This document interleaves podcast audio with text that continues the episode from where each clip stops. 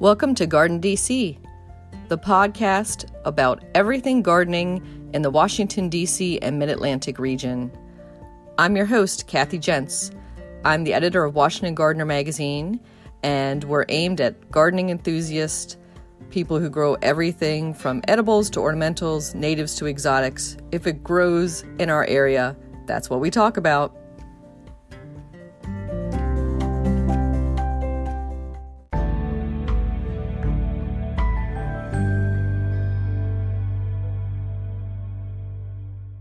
This episode of the Garden DC podcast, we're going to talk all about goth gardening, what's spooky in the garden in the fall, and our guests this week are Rachel Rhodes, Emily Suzanne Zobel, and Michaela Boley of the Garden Time podcast. Welcome, ladies.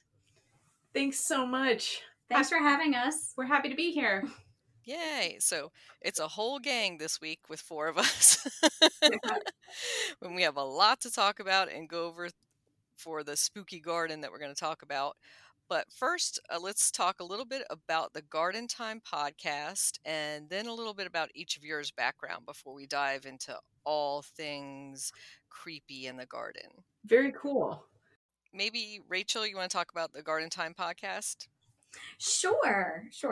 The Garden Time podcast is a monthly podcast that covers timely garden topics, native plant of the month, bug of the month, and some quirky little feature that we like to do every month too. We always have a repeat segment, and Michaela and Emily and I just love talking about plants. So cool. And that's a monthly. So yeah. Your latest episode went up on September 8th, 2021, as we're speaking at the end of September, and that was on rain gardens. And anybody anywhere can download and access, and it's time as in the herb time, Thyme, and not garden time as on your wristwatch. Yeah, you can find us on Stitcher, iTunes, etc. And we also have a Facebook page called Garden Time Podcast. So if you're on Facebook, you can just look us up there and you can find our episodes or links for our episodes on there as well. Great. And so the Garden Time podcast is produced by the University of Maryland Extension. And so that website is extension.umd.edu. And we've had some extension gardeners on the Garden DC podcast previously, as well as some University of Maryland Master Gardeners. Can you tell us, our listeners, maybe we'll start with Emily, a little bit about your background and what you do at Extension? Sure. So I am the Agriculture Extension Agent for Dorchester County. So I, in part, work with farmers to help make sure that their fields are in good shape. I help them if they have disease issues or insect issues, or if they need something verified. I also make sure that they stay on top of things like nutrient management and pesticide credits. And then I also fill the role of the Home, Hort, and Master Gardener coordinator in my county as well. Emily does it all. Yeah, I was going to say, is that it? Is that it, Emily? So that's Dorchester County, Maryland. Yeah, Dorchester County, Maryland. And then my background is in entomology. I have a master's degree in it. So I tend to focus a lot on bugs, hence why I do bug of a month. And then all things that are integrated pest management related. Awesome. All right, Michaela. Yeah, so I'm Michaela Boley, and I'm the Senior Agent Associate here in Talbot County, which is also on the Eastern Shore. All three of us are located on the Eastern Shore of Maryland. And I serve Talbot County as the Master Gardener Coordinator / the Urban Horticulture Educator. And my background is mostly in horticulture, but my specialty, or what I like to think my specialty is native plants. And I'm pretty crazy about it, so that's what I end up talking a lot about. Yeah, she loves those native grasses. Don't get her started on broom sedge, guys. She'll talk all day about broom sedge. That's right. Well, I could see a little witchy conversation we could have about broom sedge. Maybe. Oh yeah, perfect for October. Yeah, definitely. And how about you, Rachel? So my name is Rachel Rhodes. I'm the horticulture educator and master gardener coordinator in Queen Anne's County, Maryland, and like Michaela, my background is in hort and environmental policy, and I like to focus my programs on vegetable gardening, and our BayWise program. Because Queen Anne's County has so many shoreline acres, I really try to do a lot of stuff helping homeowners learn about how to protect their shoreline. Mm-hmm. Yeah, we might have to have you come back on another episode and talk about the BayWise gardening program a little bit more in depth about how our entire region impacts the Chesapeake Bay. Yeah, that'd be great. All right, so our topic is vast. So we'll try to cover as much as we can in the next 45 minutes or so. But I have to admit that Halloween is my favorite holiday, and I just love the lead up to it. And I love to have spooky things in the garden, and not just, you know, what we're growing, but maybe some little zombie flamingos or gnome figurines. So maybe let's start off with the non-organic things. How do you decorate, each of you, for Halloween? Or do you even? I think we should start with Emily, because she is the Halloween extraordinaire. I was going to say, you and Emily are going to have a whole podcast about Halloween, I think. We're very much kindred spirits in that. I start like mid-September with decorating my front yard. So being an entomologist, spiders are sort of my jam. So I have multiple different spiders that are up in my front yard. And I actually, a few years ago, took some old flamingos and made vultures by spray painting them and then putting like white fuzz around their neck. So I leave them up, and then it's funny because all the Halloween stuff comes down about the week before Thanksgiving, but the vultures just get bows put around their necks and stay up all through Christmas. That's so funny because I made a vulture flamingo as well. I had led a Remake Your Yard Flamingo workshop. So we made peacocks and dragons and ballerinas. And then, of course, I made a vulture with a little marabou collar around the neck. But yeah, I take it down pretty much the day after the Day of the Dead because I'm like, maybe not so friendly. Nah, I leave mine up literally until I get the nasty letter. Well, I shouldn't say it's not too nasty. The strongly worded letter from the city saying if I don't take down my decorations, I'm going to get fined. Those party poopers. Exactly. So speaking of your spiders and your interest in that, maybe we'll jump right into some of the spiders we're seeing become active at this time in the garden. So there's those beautiful orb spiders that one of them is setting up a web right now in front of my rain barrel. Not the best place, I must say, but really dramatic and beautiful. Yeah, so orb spiders are one of the main species of or groups of spiders that you guys are going to see active right now. These ones are very well known to come out kind of late summer, early fall. And these are really neat because these are one of the groups that makes those very beautiful spiral webs. Like a lot of spiders sometimes will have webs, but they're a little like funky looking and stuff. These guys are typically known to have those super gorgeous, very spiral looking ones, and they tend to actually build a new web every single day. You'll find them most actively feeding on their webs in those evening hours, and then they'll hide during most of the day. If the web got too messy or dirty, they will break it down and build a brand new one. So while you might have this one hanging out by your rain barrel yesterday, chances are if you go back tonight or tomorrow, it'll probably have found a new place to venture off. Oh, that makes me feel so much better that if I accidentally walk through it or have to reach through to grab the watering cans, that a new one is coming the next day and that I didn't ruin all that hard work. Yeah.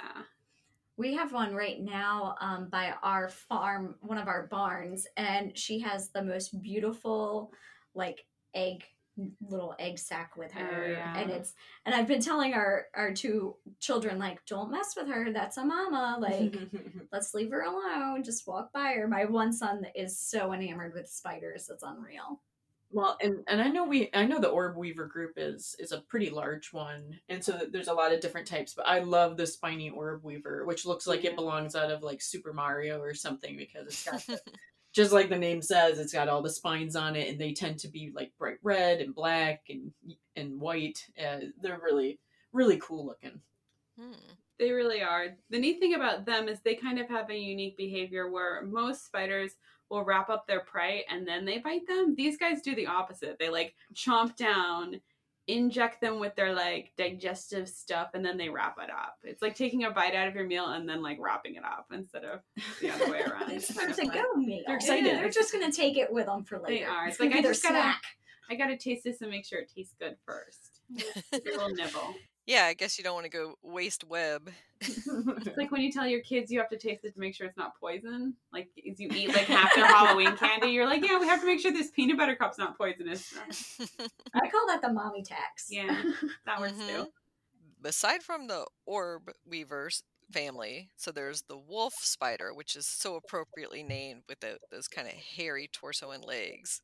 I love the wolf spider. It's one of my favorite autumn spiders because we often get calls about it being a home invader. Like, they like to move in when it's a little bit warmer.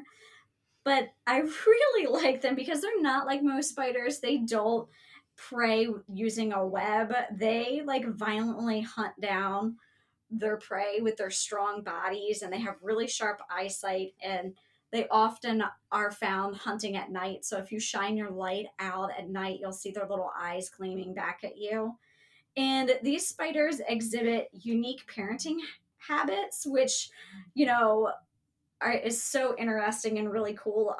A female wolf spider will carry her egg sac on her back, and she can be pretty protective of that egg sac if you come up on her. And then when the eggs hatch, she'll carry her hatchlings for a few days until they're large enough to hunt on their own. And it's so cool to see in nature when you come across this, you know, 1-inch spider, and she's got all these little babies like huddled on their backs. I love seeing that. It's like very maternal. It is. It is maternal for a spider to see them doing that. No, they're really cool. They're one of my favorites. And they're not, I mean, like most people with the name, people get kind of scared of them, but they're not that bad. They're a cute little spider. I think so. Mm-hmm. Yeah, and if you see one in your house, you know, just get a glass jar, scoop it in, and escort it outside. Yep, no reason to harm it. It's a good little spider. And speaking of a not-so-good little spider, let's talk a little bit about the black widow. Well, so many of the spiders in Maryland possess venom, and we get that question a lot, is what spiders are poisonous in Maryland? Well, if you're not eating them, none of them, right? So venomous is what we call when they bite you and you have a reaction to it. So the black widow is the only native Maryland spider that has that venomous reaction for people. And most other Maryland spiders don't have enough venom to cause a reaction, although you can still get an itchy bite, or people can react poorly to spider bites. I've seen that happen before. So the black widow it's not usually often found indoors. They're often found in dark, dry places, and this could include old basement window wells, lawn benches, porches. And they have a really interesting web structure that's almost like a funnel. Yeah. Would you say that's right, Emily? Yeah, it's not quite as funnily as there's. So there's a group of spiders called the funnel web spiders. So it's not quite that. We used to find them on the research farms under the black plastic, and they're very like half-heartedly like built. They're like, let's put some web over here and let's put some over here. Like they're sort of very. Clumsy, maybe? Yeah, clumsies might be the right word for it. They're still cool webs by all means, like, but I'm gonna think every spider web's cool, so I might be the wrong person to ask about. But it's not like the distinct funnel weaver. No. I mean, like that one's really cool, and the orb weaver is very nice. It's not the typical. It's a 3-dimensional web for sure. Yes. I think is kind of what Michaela's trying to think of. So think of like multiple clumpy webs together. Yeah, and so the female becomes mature late in the summer and fall, and then she becomes kind of confined to her web.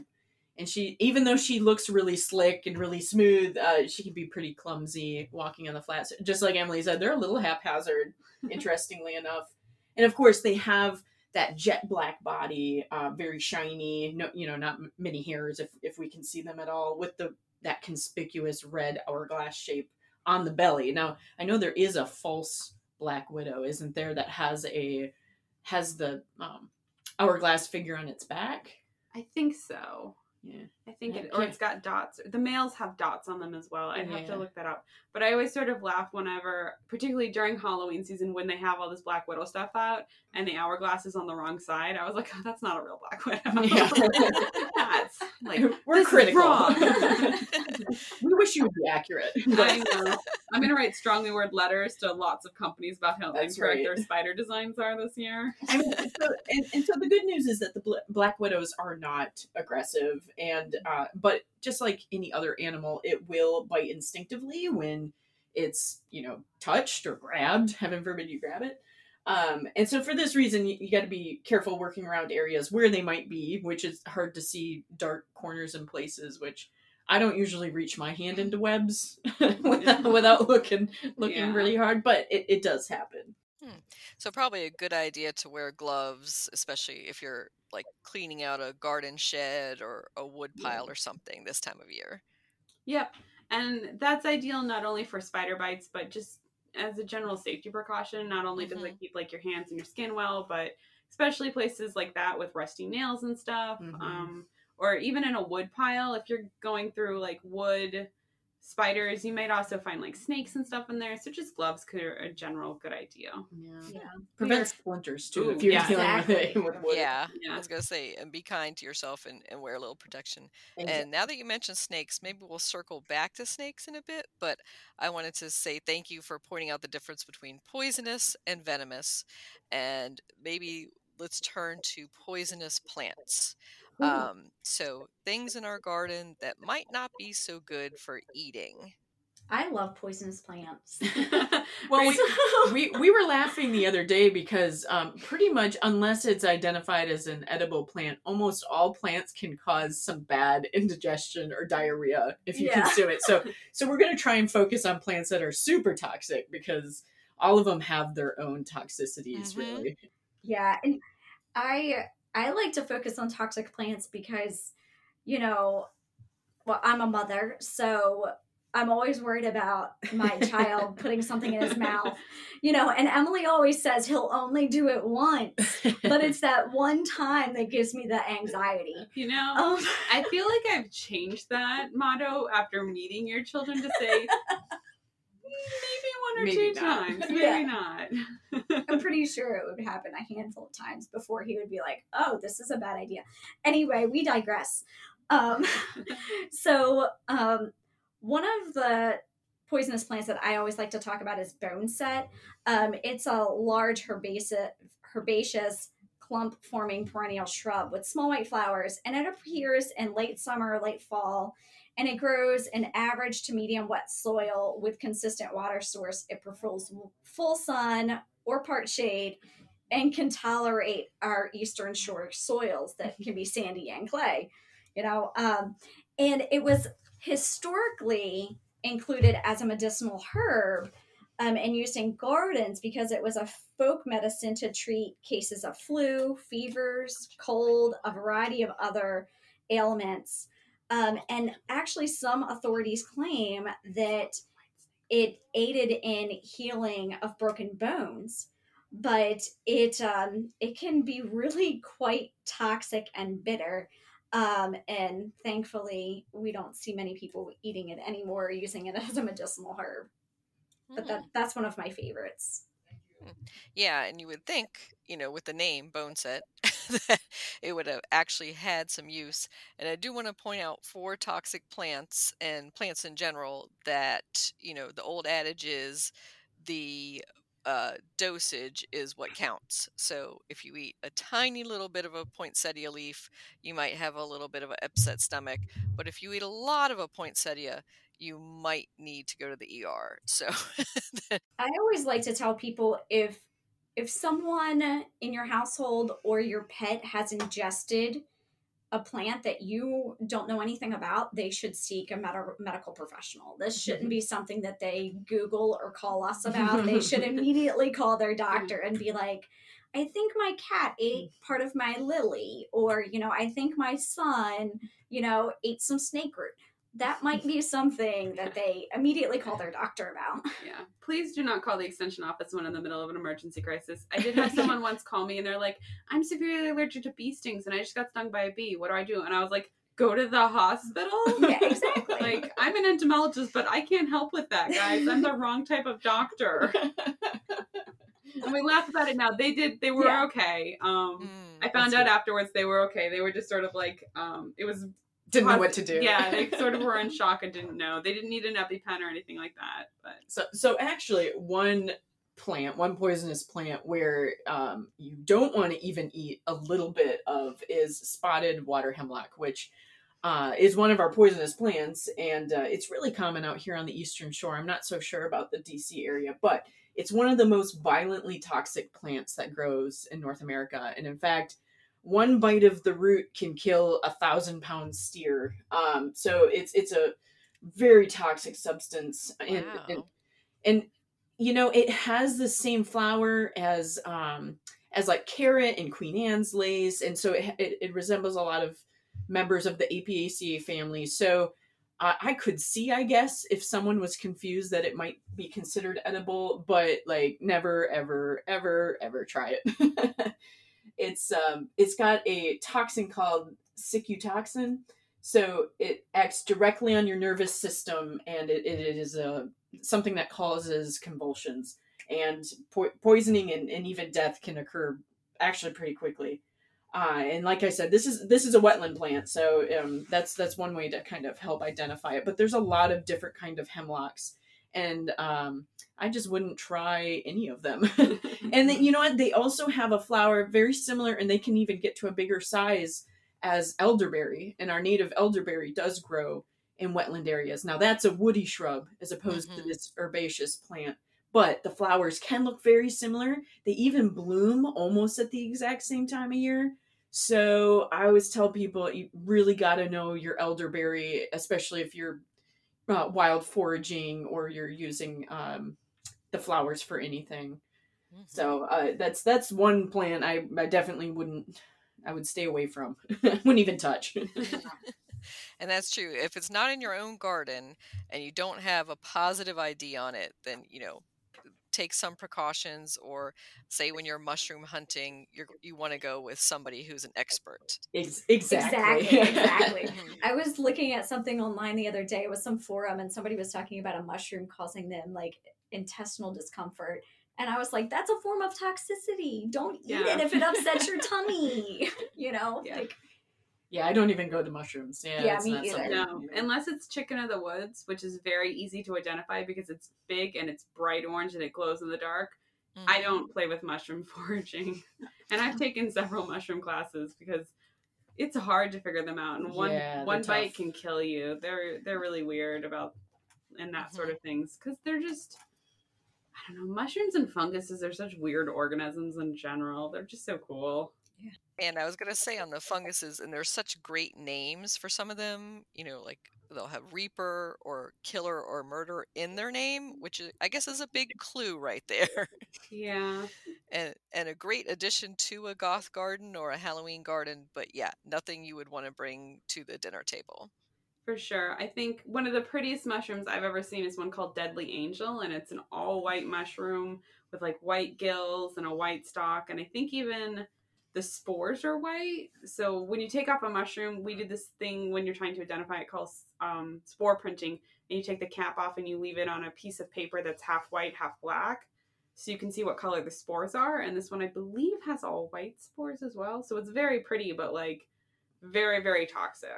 And speaking of mushrooms, is there a fungus that maybe we can add to our goth garden that looks kind of cool? I know there's some glow in the dark mycelium out there. That would be pretty cool if you had that in your garden to look at night. Yeah. So there are several kind of really cool creepy funguses. Your ability to kind of grow them in your garden is a little harder than say a plant, because a lot of times to get a fungus to grow, you're going to need whatever environment it needs. So if it's a fungus that needs to grow on like a hardwood, you're going to need a dead hardwood log there for it to break down. So they can be a little tricky to kind of commercially put in your garden. But if you are hiking in the woods, there are some really cool ones that you can find. One of my favorite ones is called Dead Man's Fingers.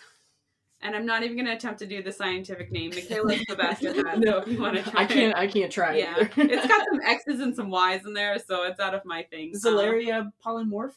That's what it sounds like. You did a good job. Look at that. Yep. I'm good at this. I try. We do not recommend eating this one, but they sort of start coming out in the early springtime, and they're white, but as they age, they turn to this gray, crinkled texture.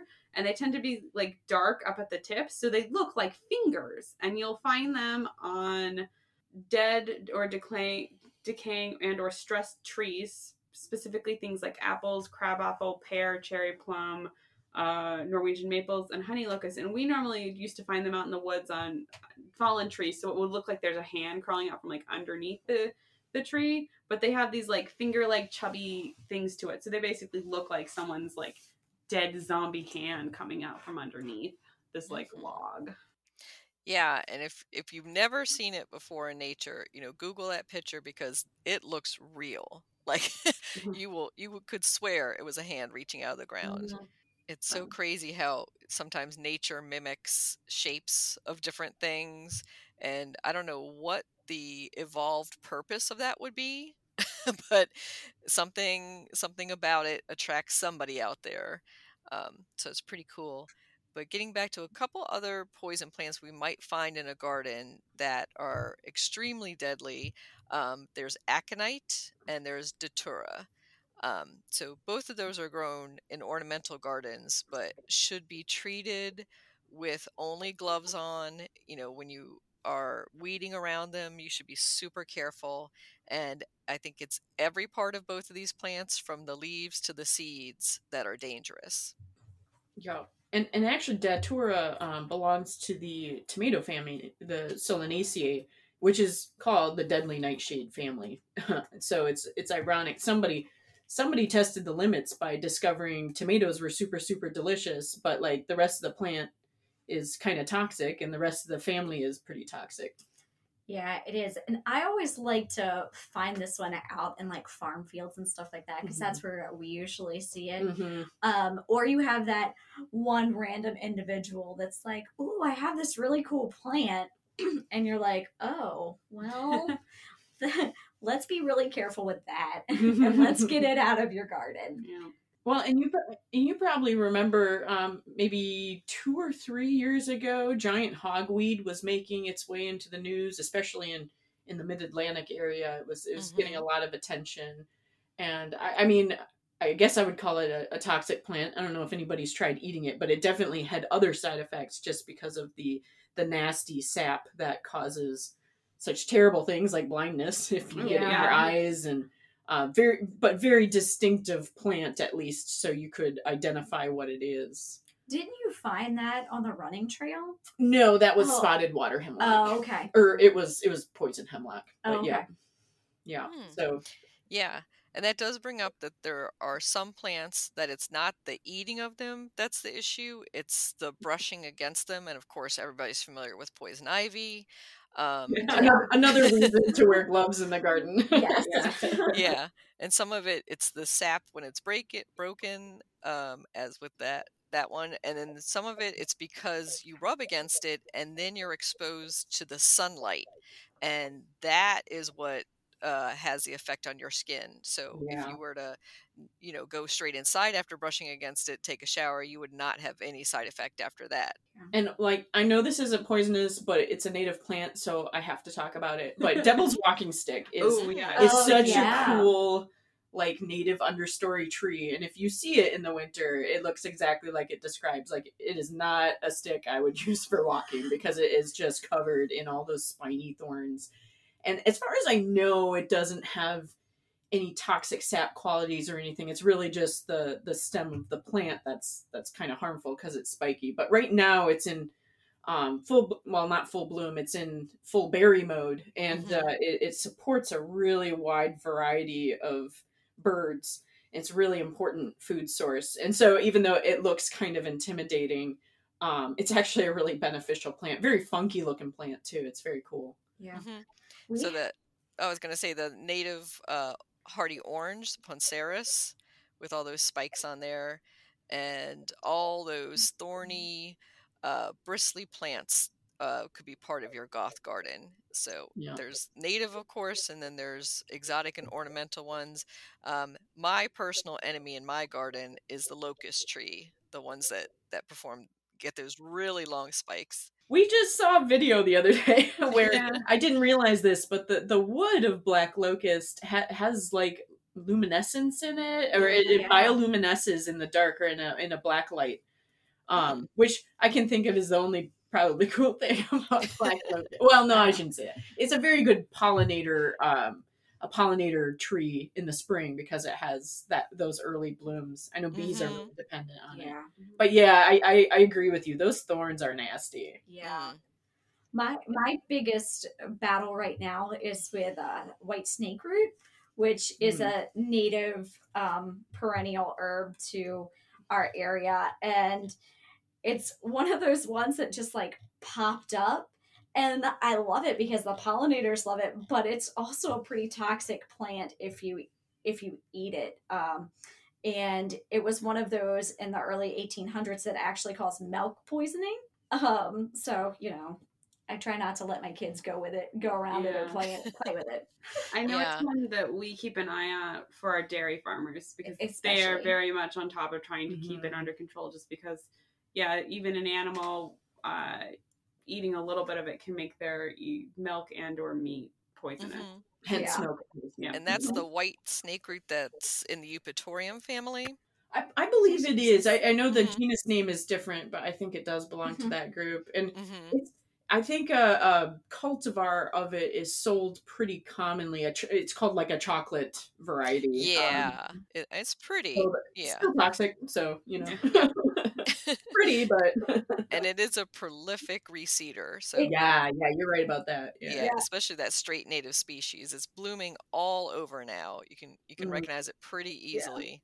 Yeah, you know, my neighbor has some very, very pretty Scottish Highland cows, and I was over by his property line, and I was like, "Hey, you have snake root. Just letting you know, it's right on that fence line." So you might want to go ahead and start taking care of that. And, you know, he had no idea that he had it, but it's such a nice bloomer right now, a late season nectar source for pollinators, but it can just spread pretty easily. And I love that so many of the common names for these natives and ornamental plants kind of give you a big clue, you know, but also some of them have that Halloween or Goth garden overlay, like, you know, toad lily, which is a perfectly beautiful plant and flower, but somehow got that spotted toad associated with it. And then, of course, there's spiderwort. And as you said, a few of our native ones that have spider or snake in the title. Can we think of some other scary sounding plant names, but the plant isn't so scary itself? Well, there's some really nice vegetable plants that have like that dark kind of purple hue that aren't scary but taste delicious.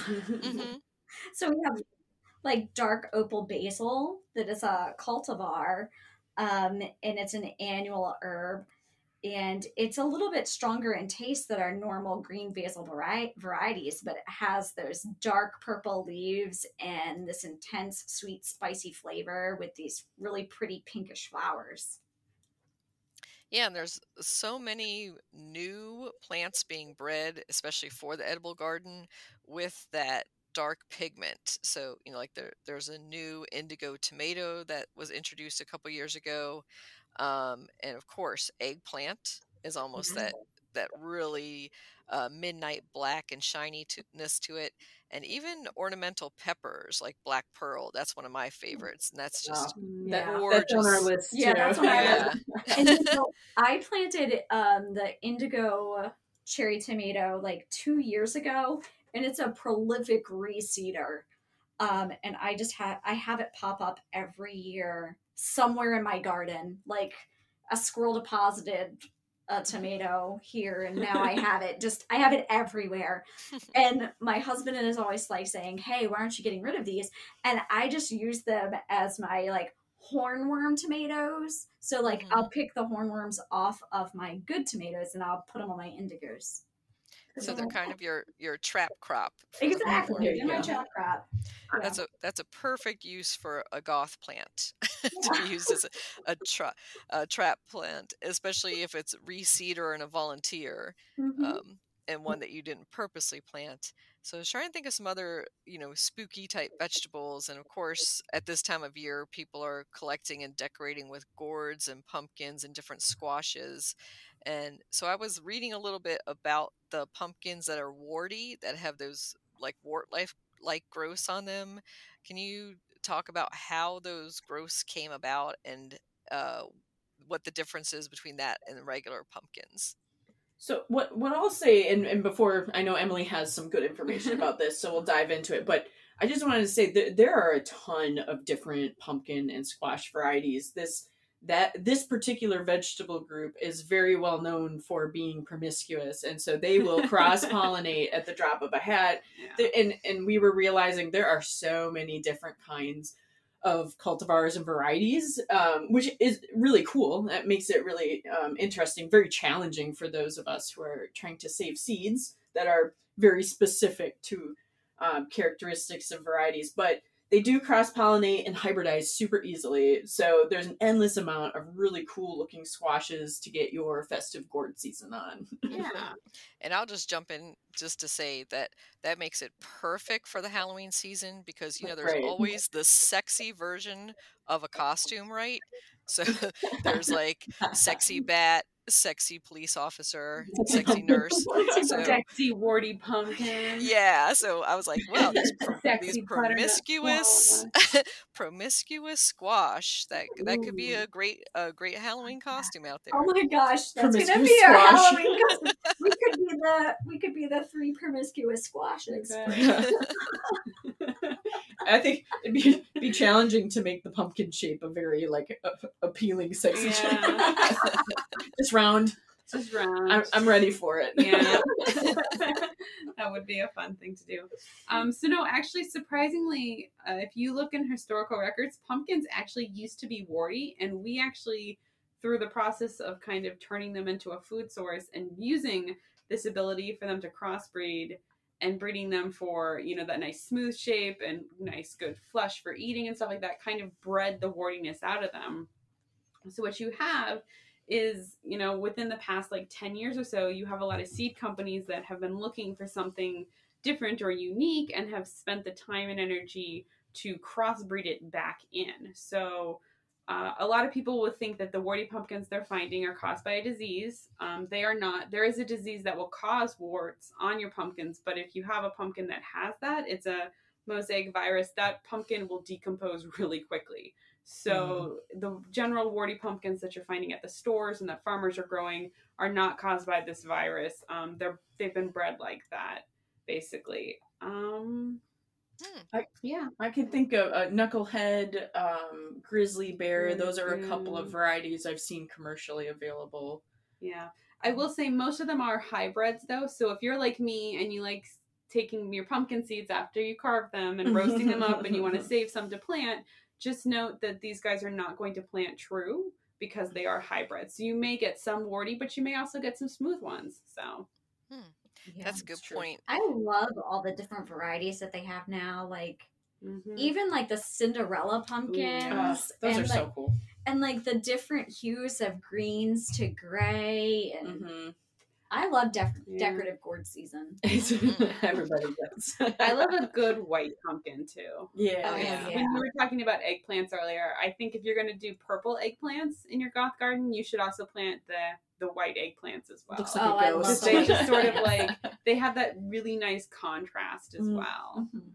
Oh yeah. And they look exactly like an egg. Like hence the word eggplant. They kind of do look scary out there in the garden.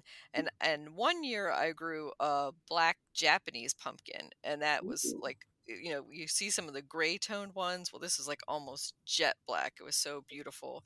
They don't get very big, but they're very dramatic. So having that with white pumpkins would just be so cool next to each other. That's neat. I'm going to have to look that up and add that to my garden for next year. Yeah, that one is really cool. And speaking of collecting seeds, so again, you said some are hybrids and might not come true, but leaving your seed heads up in the garden, that could have a really cool goth, you know, vintage haunted look to your garden, leaving, you know, grasses up and kind of unkempt. But I was going to say one of my favorite seeds is the snapdragons, and most people don't take a chance to look at the little seed heads on the snapdragon, but it looks exactly like a miniature skull.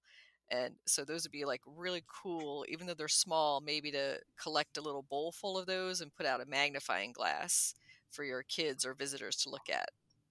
Yeah, we were actually talking about that too as one of our spooky little plants, just because their heads look like little skulls. Yeah, and actually, well, you guys know I can't help but bring up native grasses. so grasses make awesome additions to that kind of decorative garden. And in fact, there's a native grass called bushy bluestem, and and just like the name suggests, it almost looks like a Dr. Seuss character because it does have like the bushiest seed head, and those make really cool kind of goofy fall looking decoration. Mm-hmm. Isn't there a woolly one that you're talking about last episode or the episode? Oh my gosh, before? There's so many. And actually, well, in the blue stem group or the andropogon group, they're known for having these like bushy white seed heads, and so that might be what you're thinking of. But like broom sedge is a really common grass, and that actually would make a great decorative broom, hence the name broom sedge. I think that's what they used to use them for. But yeah, those grasses are all coming out really, really nicely right now too. It's great. It's a great season for it. Mm-hmm. Yeah, and you see people, you know, purchasing a bundle of corn stalk and putting that together. But, you know, of course, you could just go in your own garden too and collect a bundle of nice ornamental grasses and tie them up with twine and make a nice little decoration with those as well. Exactly. Or anything tall, like, you know, your spent milkweed and opening up the milkweed pods, that looks pretty cool. And leaving those seeds strewn about almost looks like a spider web too, because it has that like flossiness to them. I was trying to think of a couple other tall seed heads that look really cool. Like there's, of course, cardoon in the vegetable garden that has that spikiness. And you grow alliums. Lantern. Mm-hmm. Yeah, that's a great one, and it's kind of orangey in color too, so it's a really festive looking flower. And, you know, castor plant is pretty toxic as well, but it has a really cool seed head that you could save from early in the season and use it as decoration too, because the seed head's pretty spiky. Yeah, it has those nice round balls on it, and that's similar to the one milkweed that forms like that, what sometimes is called a snake egg, or those giant puffball milkweed pods are pretty cool too. Yeah, that's a cool milkweed. And then I was thinking of all the alliums. If you saved your dried seed heads on your alliums, those they do have cool seed heads. They do. Those are very spiky and cool looking, and you know, in the Dr. Seuss vein of things. Right. and of course you can, you know, hit them with a little spray paint or with some metallic paint, and then they'll look even cooler at nighttime.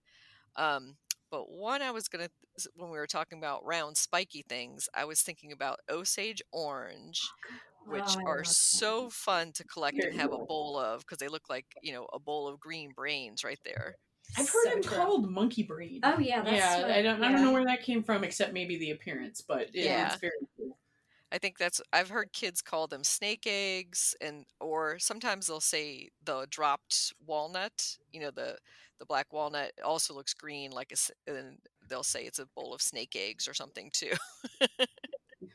And the black walnut's kind of cool too, because, well, not cool if you park your car under it or something, but it has that really black tarry substance that it protects the nut itself, and so you'll see a lot of black walnut stains on sidewalks and on the road and stuff. So, fun fact, when I was in high school, I was a stream art kid, and I did my entire senior art thesis using black walnuts from our backyard to make inks. So you can take those walnut husks and soak them in like a large bucket with some rubbing alcohol and a little bit of water, and you can strack that out, and it makes a really beautiful ink that you can then use to write cool. and draw and paint with. Oh, those are really cool. Yeah. Angsty. Yeah. Yes, for my angsty poetry that I'm going to sit and write in my goth garden. Sketches in my garden book using my black walnut ink that I made myself. There's also a really cool corn called cully corn. And it originated in Peru, and you can find seeds at some of our rare seed dealers. And it's like a dark, dark purple, almost like the black pearl pepper. It's on that realm of darkness, and it's used to dye and make cloth as well as a stain. And you can make some really cool flour with it. Like if you grind it down, it'd have that purple hue to it. It's a really cool plant. I think that's the darkest corn color known, or at least documented. Yeah, it is. Yeah, in circles. Because you do see the blue corns, but yeah, that one is like even darker than that. And of course, popcorn is popular around Halloween and this time of year as well. Yeah. So you can grow your own popcorn if you want to try that out. And you know, this might be an added bonus to try and convince people to do it. But I used to think that the dark purple color was just kind of like something cool. But it actually, those dark pigments are called anthocyanins, and so those are actually an antioxidant that is present in the vegetables, and it's responsible for the colors red, purple, blues, and the dark blacks that we're talking about. It's also a natural food colorant, but these anthocyanins have a lot of health benefits, including antioxidant and antimicrobial activity. So you can feel free to try these varieties and say you're just being healthy, because it has technically it has a healthier boost than some of the more traditional washed out colors like white and orange vegetables, which I mean, I still prefer an orange carrot, but the red carrots are also really cool. I mean, you don't want to try the black carrot? I have. It's not as sweet. And I think it's because of those anthocyanins. Just like a lot of our dark purple fruits, like chokeberry or one of our native shrubs, is so healthy that it doesn't taste good. When you need like 7 cups of sugar. Yeah, exactly. You need to balance it with sugar and water. Yeah, it's so funny because, you know, the old expression is the darker the berry, the sweeter fruit. And it's not. Nope, you're right. You're absolutely right. And there are some dark berries that, or, you know, like cherries and that sort of thing that as they darken are much sweeter, but it's not always the indication, because there definitely are some, like even as you mentioned earlier, elderberry, the berry itself is not that tasty without some sweetening to it. But elderberry jam is so delicious. Oh yeah, so good, and so good for you too. I was gonna say, any jam is delicious because it's got sugar in it. Yeah. And then, well, another berry that's beautiful, of course, is beautyberry that has those great bright purple tones. Oh yes. And there's cultivars that are pink now and white, so those white berries could be really dramatic in a goth garden, because that's such a contrast right there. So I was going to turn the discussion to some of the cool looking flowers that come in dark tones or might have foliage that's super dark black. So I was thinking especially of celosia, where you can either have the flame flower look to it, which would look like, you know, your garden was on fire with all those yellow, orange, and red flame flowers, or you can have the celosia that kind of gets that same brain shape that we were talking about earlier. That's my favorite. That's my favorite too. And you know, I have a really hard time finding the seed for that now. And maybe it's just the places that I'm going. But like, I feel like 5 years ago, I could find the big, and I used to call them like the monkey brain seed head, and I can't find them anymore.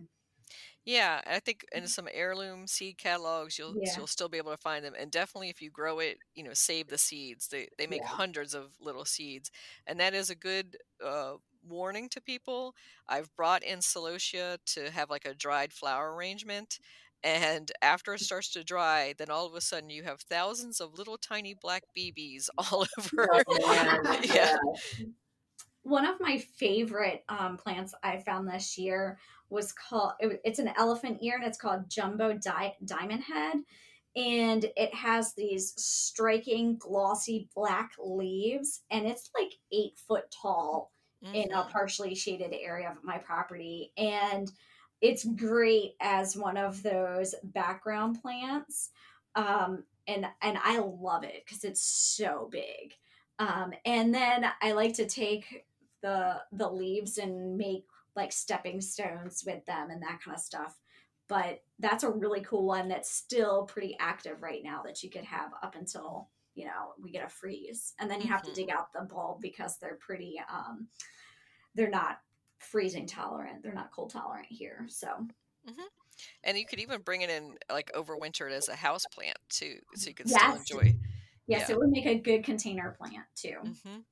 Which does bring us to some of our house plants like Monstera or, you know, some of the orchids that have like the ghost names or, you know, there's a monkey flower orchid.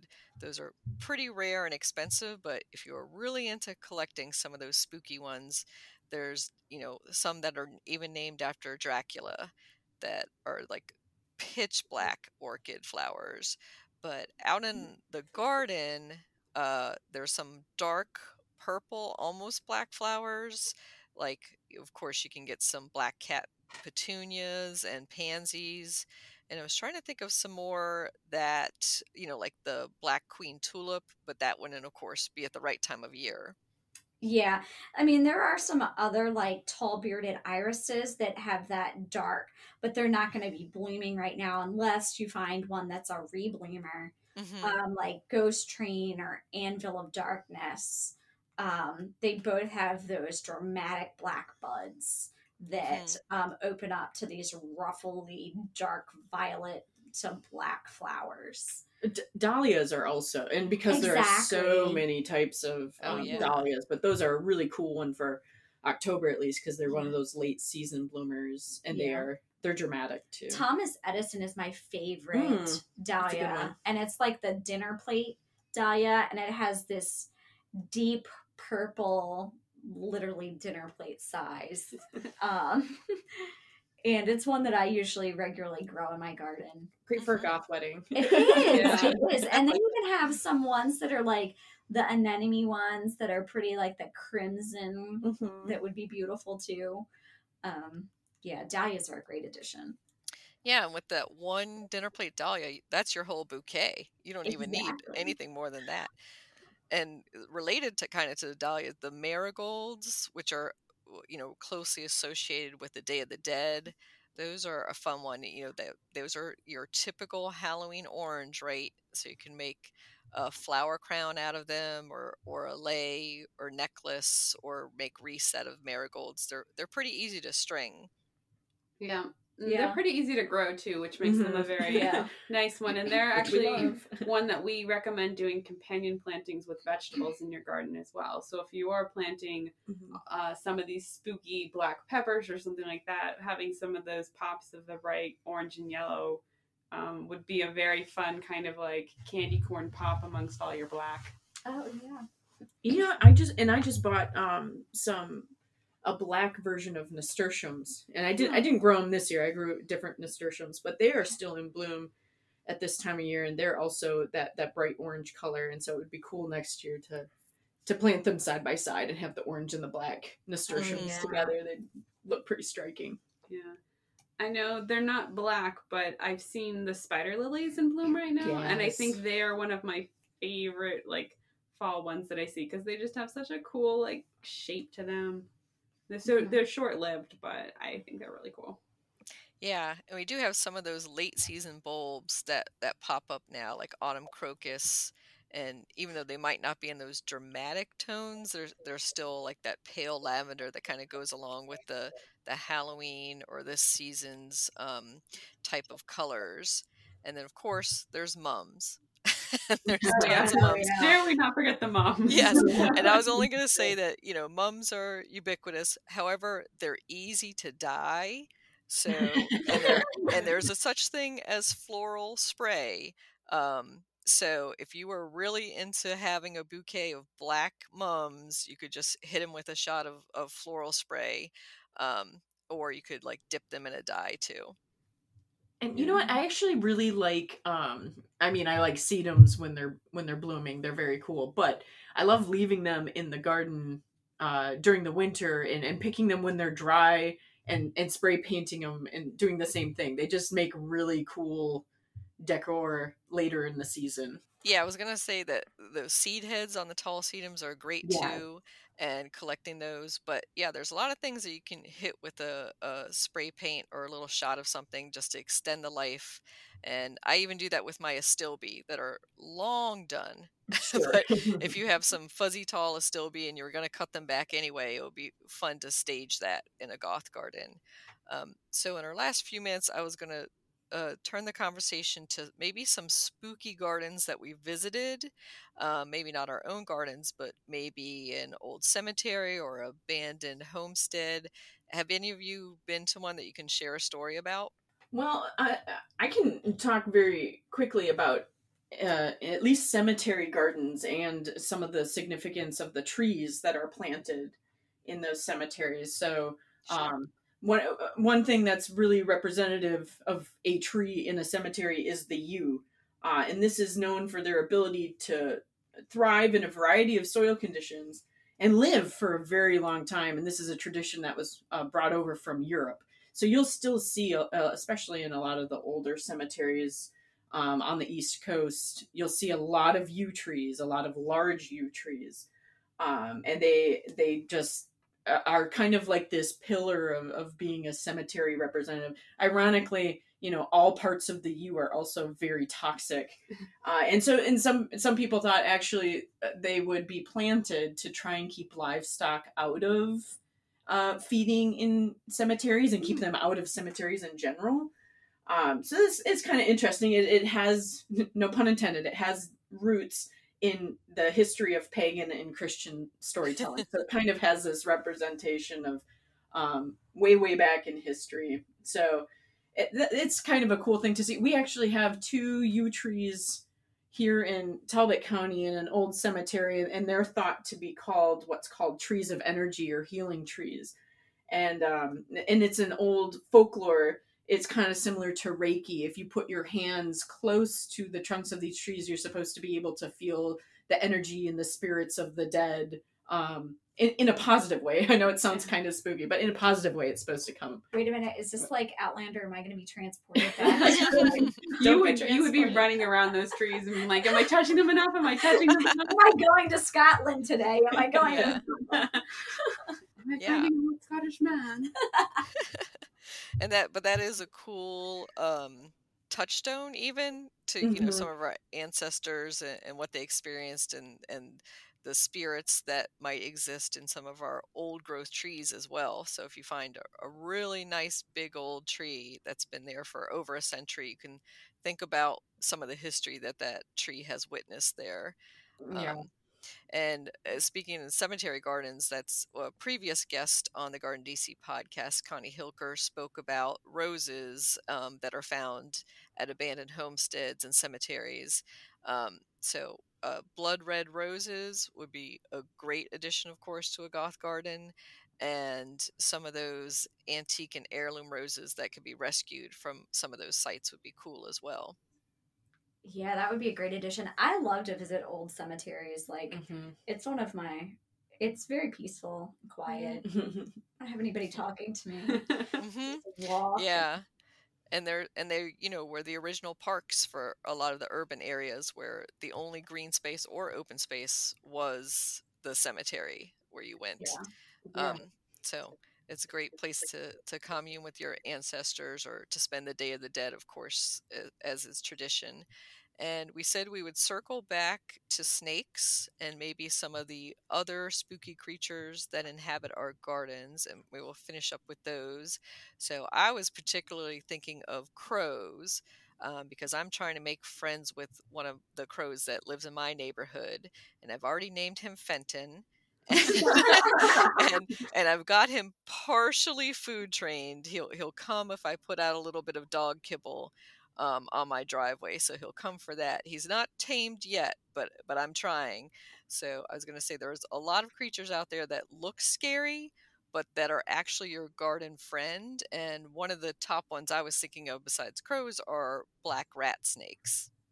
Yeah, I love those. So snakes in general are great animal to have in your garden. Not only do they provide a really great way to kind of control some of our pest species, specifically things like rodents, but they're kind of a sign of a really good, healthy ecosystem. And we would recommend, rather than having any of us talk about them, because none of us are snake experts, that you check out our June episode from this year. So it would be 2021, where we had Carrie Wickstead from Maryland Department of Natural Resources come and talk to us about Maryland wildlife, and we got into so many great stories about snakes and possums and all sorts of other things that you can find in your garden that are a little bit off the beaten path.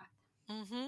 I think it's worth mentioning, you know, people are afraid of snakes, and I understand that they're not the most cuddly creatures, but they also don't really want to be in your house or in your garage. But what happens this time of year with a lot of critters in general is they're starting to seek shelter as we get into colder weather. And so, you know, it's hard, it's easy for me to say, don't be alarmed, but, you know, for the most part, they're not looking to go after you or your pets or anything. They're just looking for a place to kind of hunker down for the winter. So it's, you know, they're far more beneficial than not. Mm-hmm. Yeah. And we talked about kind of just catching that spider and putting it outside. It's the same thing here. If you happen to find a black rat snake that's made its way into your garage, you know, you can take a broom and kind of carefully sweep it back out and just make sure your garage door is all the way down. So true. And I hear from people that are having more encounters with raccoons and possums in their garden. Like, they'll open up a trash can and see little eyes peeking back at them. and they're not trying to encounter you. They're there for the food, and just slowly tip over the trash can and let them out. They've gotten themselves stuck probably. And same thing if they've gotten into an interior space, they're probably trying to find an exit. Yeah. So I will say, I think one great addition to a goth garden would be some overturned old clay pots with holes in them for toad and frog houses. Oh yeah, I think those would be a great one, particularly if you stick them in some place that's like mildly shady, because they do tend to do like that, like shady, humid kind of environment. But I think that's a fun thing that you can add to bring some of this lesser charismatic wildlife into your garden. I like that, lesser charismatic. So those would be the things that when you turn over an old log or a big stone, they're very charismatic. They're still very cute and fun, but they're not, you know, it's not a monarch butterfly. It's not a bluebird or cardinal. So they're not quite as noticeable unless you're down there looking for them. But they still have an ecological benefit. Yep. And speaking of monarchs, they are in that classic Halloween palette, so that's a great addition if you can still attract as many monarchs to your garden as possible to have for your Halloween or goth garden. And of course the black swallowtail and lots of moss, so you know, attracting that Luna moth or some of our native moss species would definitely play into that goth garden or Halloween decor. Well, and a good little PSA, since we're on that topic, is, you know, a lot of people this time of year are frantically trying to get rid of the leaves on their property or chop them up. And really the best benefit to attracting, especially the silk moth family, is leaving those leaves whole and leaving them on the property and kind of intact, because that's where they will pupate and that's where they're going to overwinter. So if we hope to see more of those, which I hope we do, because those silk moths are like the coolest things on the planet. So beautiful. Yeah. So, you know, of course the message, leave the leaves. That's partially what they're referring to is that habitat. Yeah. And they're so cool. And that's such a great tip. And all you have to do is pile up your leaves. If you don't want them, you know, smothering a garden bed or on your lawn, just, you know, rake them up and push them to the side, but don't chop them up and don't send them out with your landscape waste. Yeah, and they decompose pretty quickly. I've never had a leaf pile that got so large I couldn't handle it in a month or two, you know. Yeah, and decompose is what we're after in the goth garden, right? More creepy, and more centipedes too, by the way. Yeah. Decomposers. Yep. And so you can put your mulch pile or your compost pile on feature and have a bunch of things displayed in there that would look cool. And maybe you could even stick a gravestone on top of it. There you go. With something emerging from it. Well, thank you all. And our last minute left, can you tell our listeners how they could get in touch with you? Yeah, so you can find our podcast, the Garden Time Podcast, on pretty much any place podcasts are found. So we are on Stitcher's, iTunes. Most of those, you can just do a search for us and we'll pop up. You can find us on our Facebook page. And then we also have an email address, which is umegardenpodcast@gmail.com. So you can shoot us an email with any garden questions you have, and we're happy to answer them. We tend to answer the ones that we think are really timely on air, aka on our podcast. And we should actually be dropping our October podcast in the next week or so. And we did one, we tend to like to do October on spooky plants, and this year we mixed it up by doing carnivorous plants. Yeah, so we have a really cool episode coming up. Mm-hmm. Yeah. It's one of my favorites that we've done. Yeah. All right. We'll have to check that out. So thank you so much, Rachel, Emily, and Michaela. And we'll definitely have to tune in for those carnivorous plants to add a few of those to our Goth Garden as well. That's right. Yeah. And thank you for having us. Yes, thanks. Yeah, it was really nice talking with you. Mom deserves the best, and there's no better place to shop for Mother's Day than Whole Foods Market. They're your destination for unbeatable savings, from premium gifts to show-stopping flowers and irresistible desserts. Start by saving 33% with Prime on all body care and candles. Then get a 15-stem bunch of tulips for just $9.99 each with Prime. Round out Mom's menu with festive rosé, irresistible berry chantilly cake, and more special treats. Come celebrate Mother's Day at Whole Foods Market.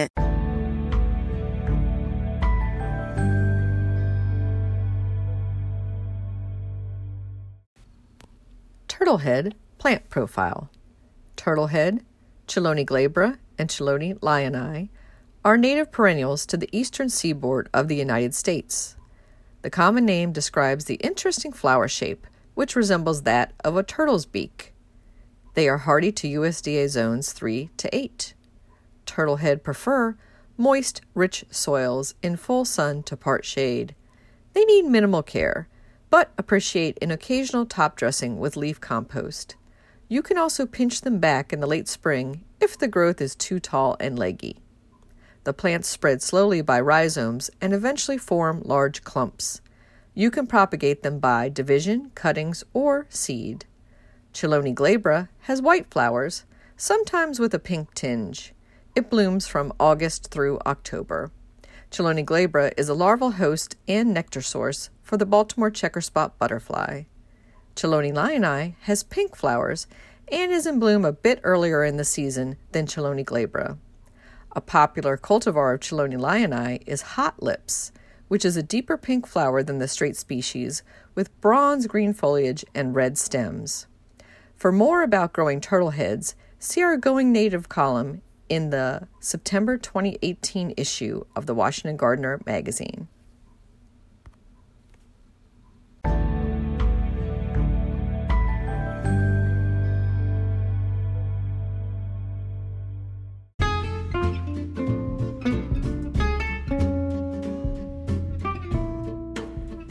What's new in the garden? Well, toad lily or Tricyrtis are blooming away in my fall garden. I have several clumps of them, a few different varieties, around my gazebo. They love that part shade to shade situation and a little bit of wet feet, but not too moist soil. And I just love their tiny little purple flowers, sometimes a little bit more on the white side with speckles, sometimes a little bit more on the lavender side, but they remind me of beautiful orchids that are actually hardy. So a great plant to have in the fall garden. Over at the community garden plot, our lettuce seedlings are starting to come in, and the tomatoes and peppers are still chugging along, but starting to slow down because the nights are cooling off and the days are getting shorter. In the local gardening world, a few events I want to bring your attention to. One is a talk I'm giving for Homestead Gardens on Tuesday, October 5th at 7 p.m. This one is taking place online via Zoom, and you can sign up for free at homesteadgardens.com under the upcoming events tab. It will be all about finding healing and solace, peace, stress relief in the garden, indoors and out.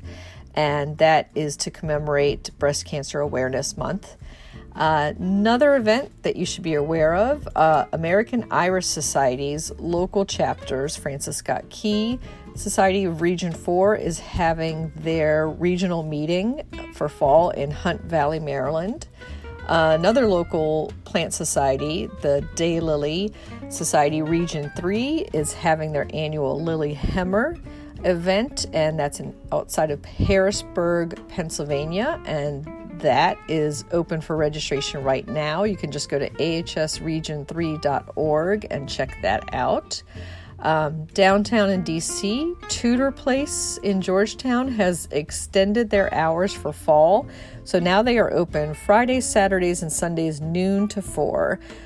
So go on by. The grounds are looking beautiful this time of year.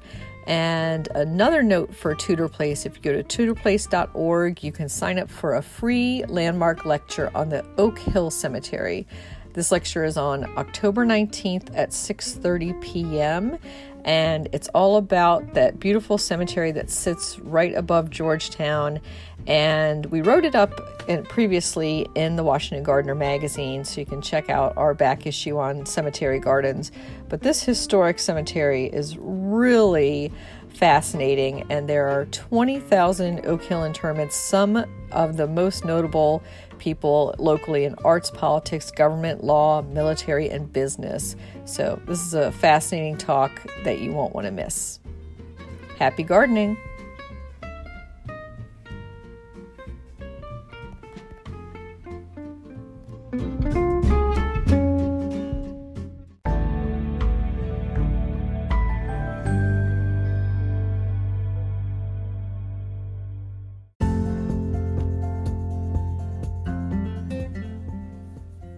Thank you for listening to Garden DC. You can become a listener supporter for as little as 99 cents a month by going to anchor.fm/GardenDC/support. Another way to support this podcast is to subscribe to our monthly digital publication, Washington Gardener Magazine. To do so, go to WashingtonGardener.com. Thank you.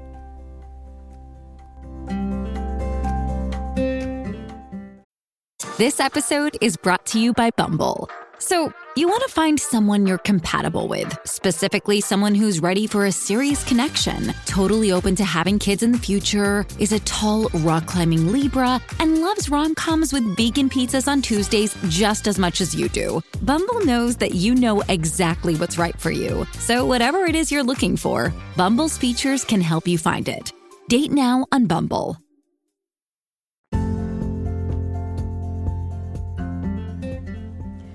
You can find Washington Gardener online at WashingtonGardener.com, on Twitter at WDCGardener, on Instagram at WDCGardener, and on Facebook.com at Washington Gardener Magazine.